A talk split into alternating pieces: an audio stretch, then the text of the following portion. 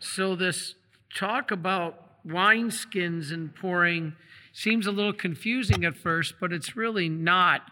But first, before that, um, the scripture passage is about fasting and feasting. And I think this is very important because of where we are at today. You know, a Jewish wedding wasn't just an afternoon on a Saturday like we have here. And most of the times now, these weddings aren't even in churches today. But then, back then, the Jewish wedding lasted an entire week, and the eating never stopped. It was constant feasting. The Jewish couples, they didn't even take a honeymoon. They didn't. They stayed home with family and friends. It was all about living and celebrating in the community. Now we don't even know our neighbors' names. Uh, we used to grow up where the neighbors would take care. I used to walk in my neighbor's house and sit down and walk into the refrigerator, even if nobody was home. They never even locked their doors. But the, the Jewish people, they, they dressed in their best, and sometimes they even wore crowns. Uh, the Jewish couple, the newlyweds. Uh, for that week that they had their wedding, the bride and the groom were king and queen. That was just the tradition. And whatever they said, people did. Their word was law. They were like king and queen for that week. And so the wedding time was all about a big feast. There was this celebration of eating. We don't go to weddings and say, I'll have a piece of bread and, and a glass of water. We go to weddings and we feast. But there comes a time, Jesus says, where there will be some fasting because that wedding groom will be taken away.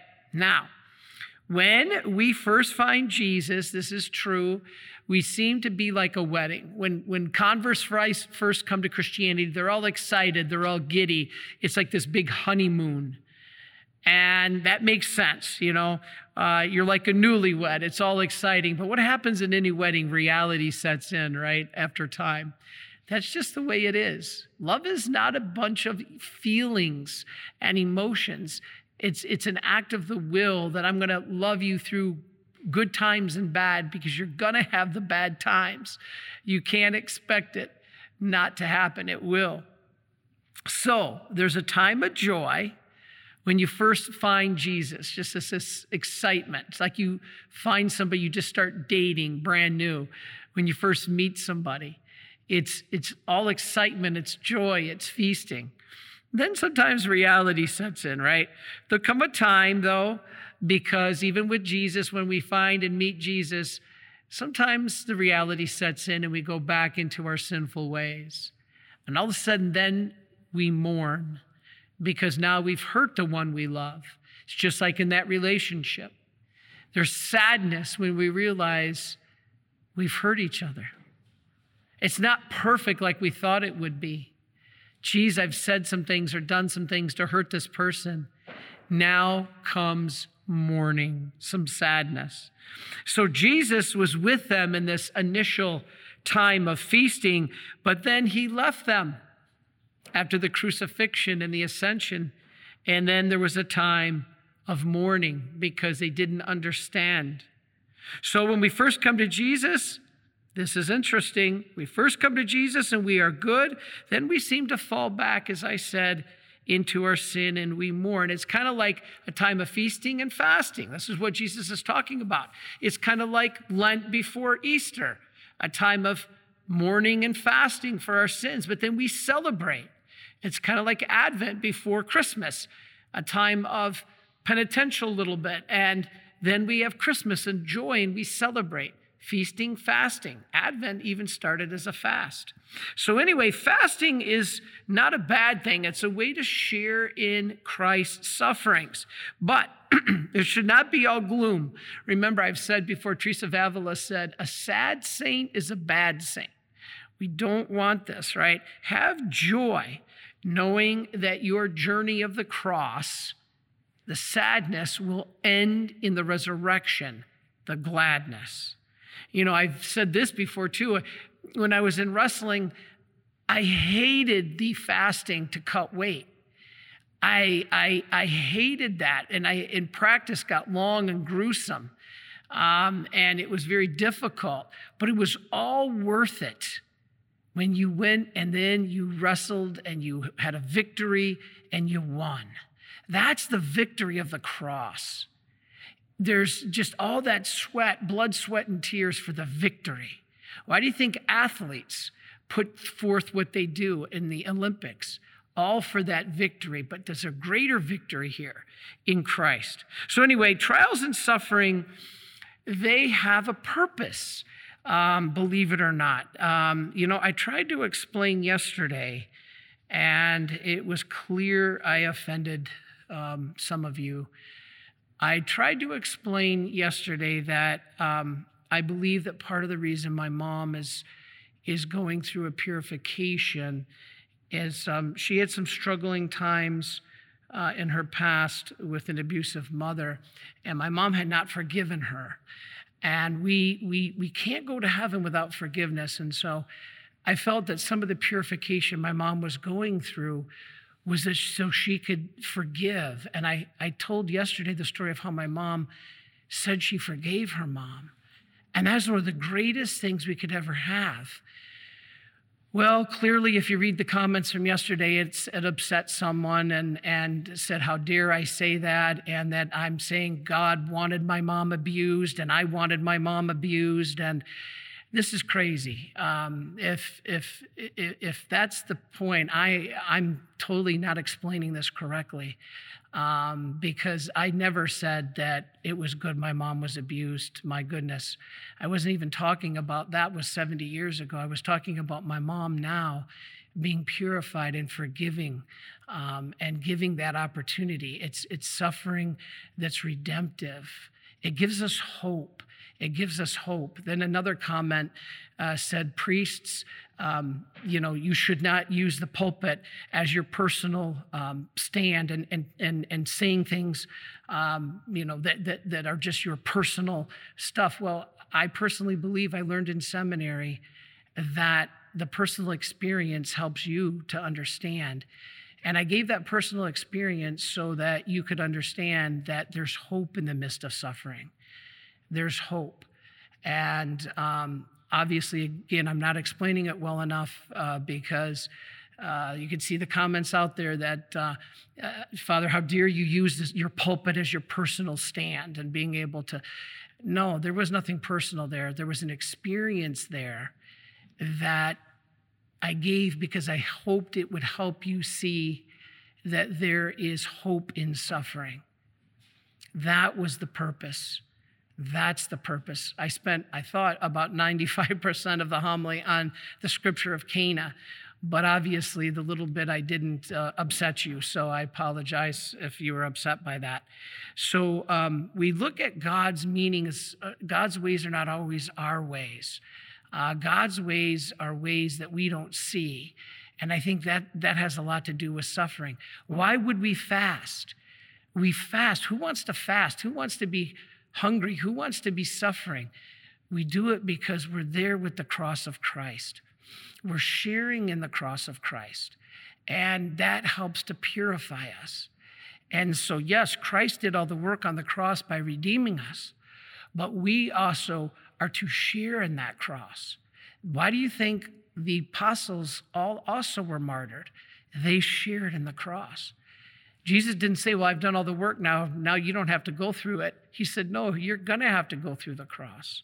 And so this is important, but it gives us hope for the resurrection at the end. So, you know, Jesus is not against fasting. Um, why? Because fasting is a way we can deny ourselves things uh, for the sake of discipline. Um, this is powerful. It is to be, this is interesting, it is to be certain that He is the master of He being us, is the master of things, and that things don't master us.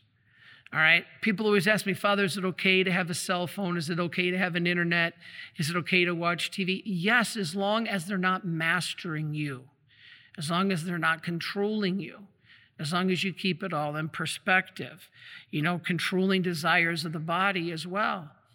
We all have natural tendencies. but how do we keep them temperate? How do we control them? The spirit to control the flesh. Fasting is what does that. Fasting is the way for the spirit to control the flesh. Very powerful. To make sure that we never grow to love them as much as God and that we can give them up if needed. You know, one, we could deny ourselves comforts, um, and that helps in a way to appreciate them even more when we don't have them. You ever travel away from your loved one and you're separated for weeks? It even makes you appreciate them that much more when you come back. And so that'll help appreciate if you have certain food and you fast from it for a while, like 40 days in Lent, how beautiful that is to have that then at the end um, of a time of, of discipline. So I think it makes a lot of sense. One of the best ways to appreciate God's gift is to do without them for a period. You know, even in the old church, they used to sometimes go a long time without the Eucharist just so they could appreciate it that much more when they did receive it. But the Pharisees, they went overboard. They, they, they made their faces look all gloomy. They drew attention to themselves. Oh, woe was me, I'm fasting. And they felt that this um, act of piety would draw the attention of God. And that's not how it works.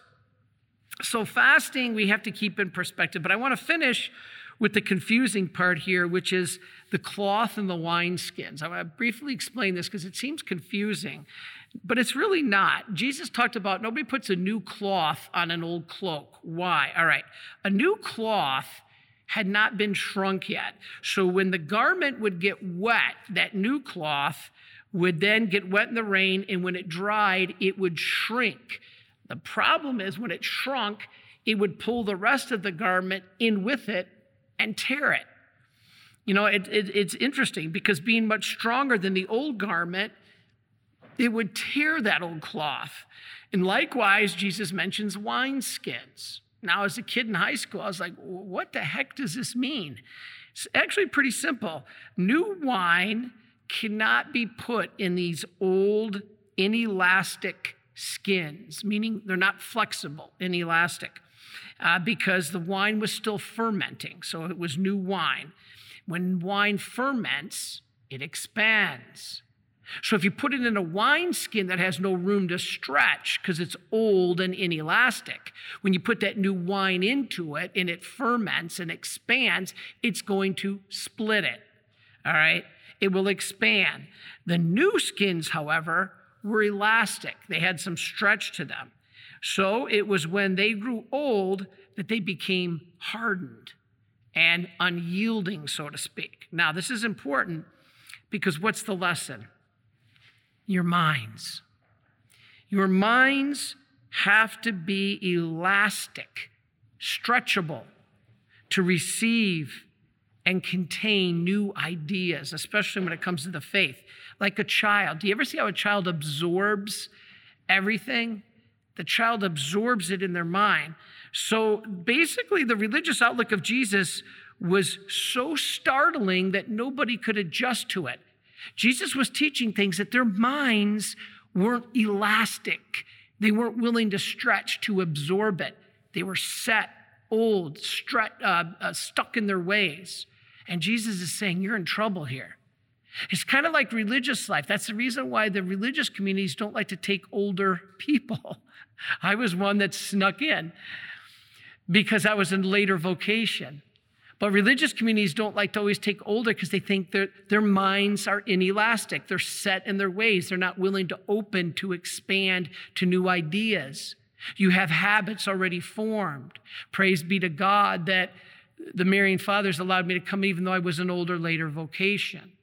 And so this is the message that I think we have here. Now, just so there is a time for fasting or feasting, as I said, there is a time for fasting. And so this is a time for the old and a time for the new. Old skins, new wineskins, feasting, fasting. And so it's the same way with covenants. And so I know a lot of people talk about traditionalist versus modernist, Vatican II, pre Vatican II, post Vatican II. Pope Benedict said we need the hermeneutic of continuity the combination of the old and the new. Jesus says, listen to this, Matthew 13, 52.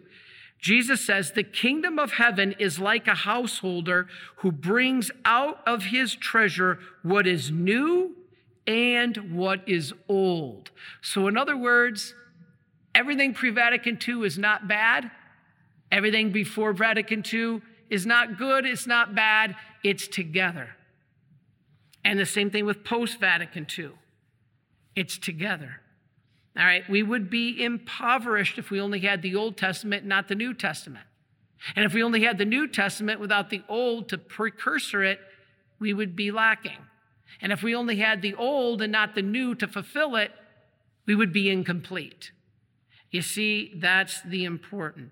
He wants, Jesus wants our minds and our hearts to be like new wineskins, which can hold new and old wine. Just like your minds need to be open to hold new ideas of the church as well as old, not heretical, not heretical, just the way that we do things. For instance, online streaming of the Mass.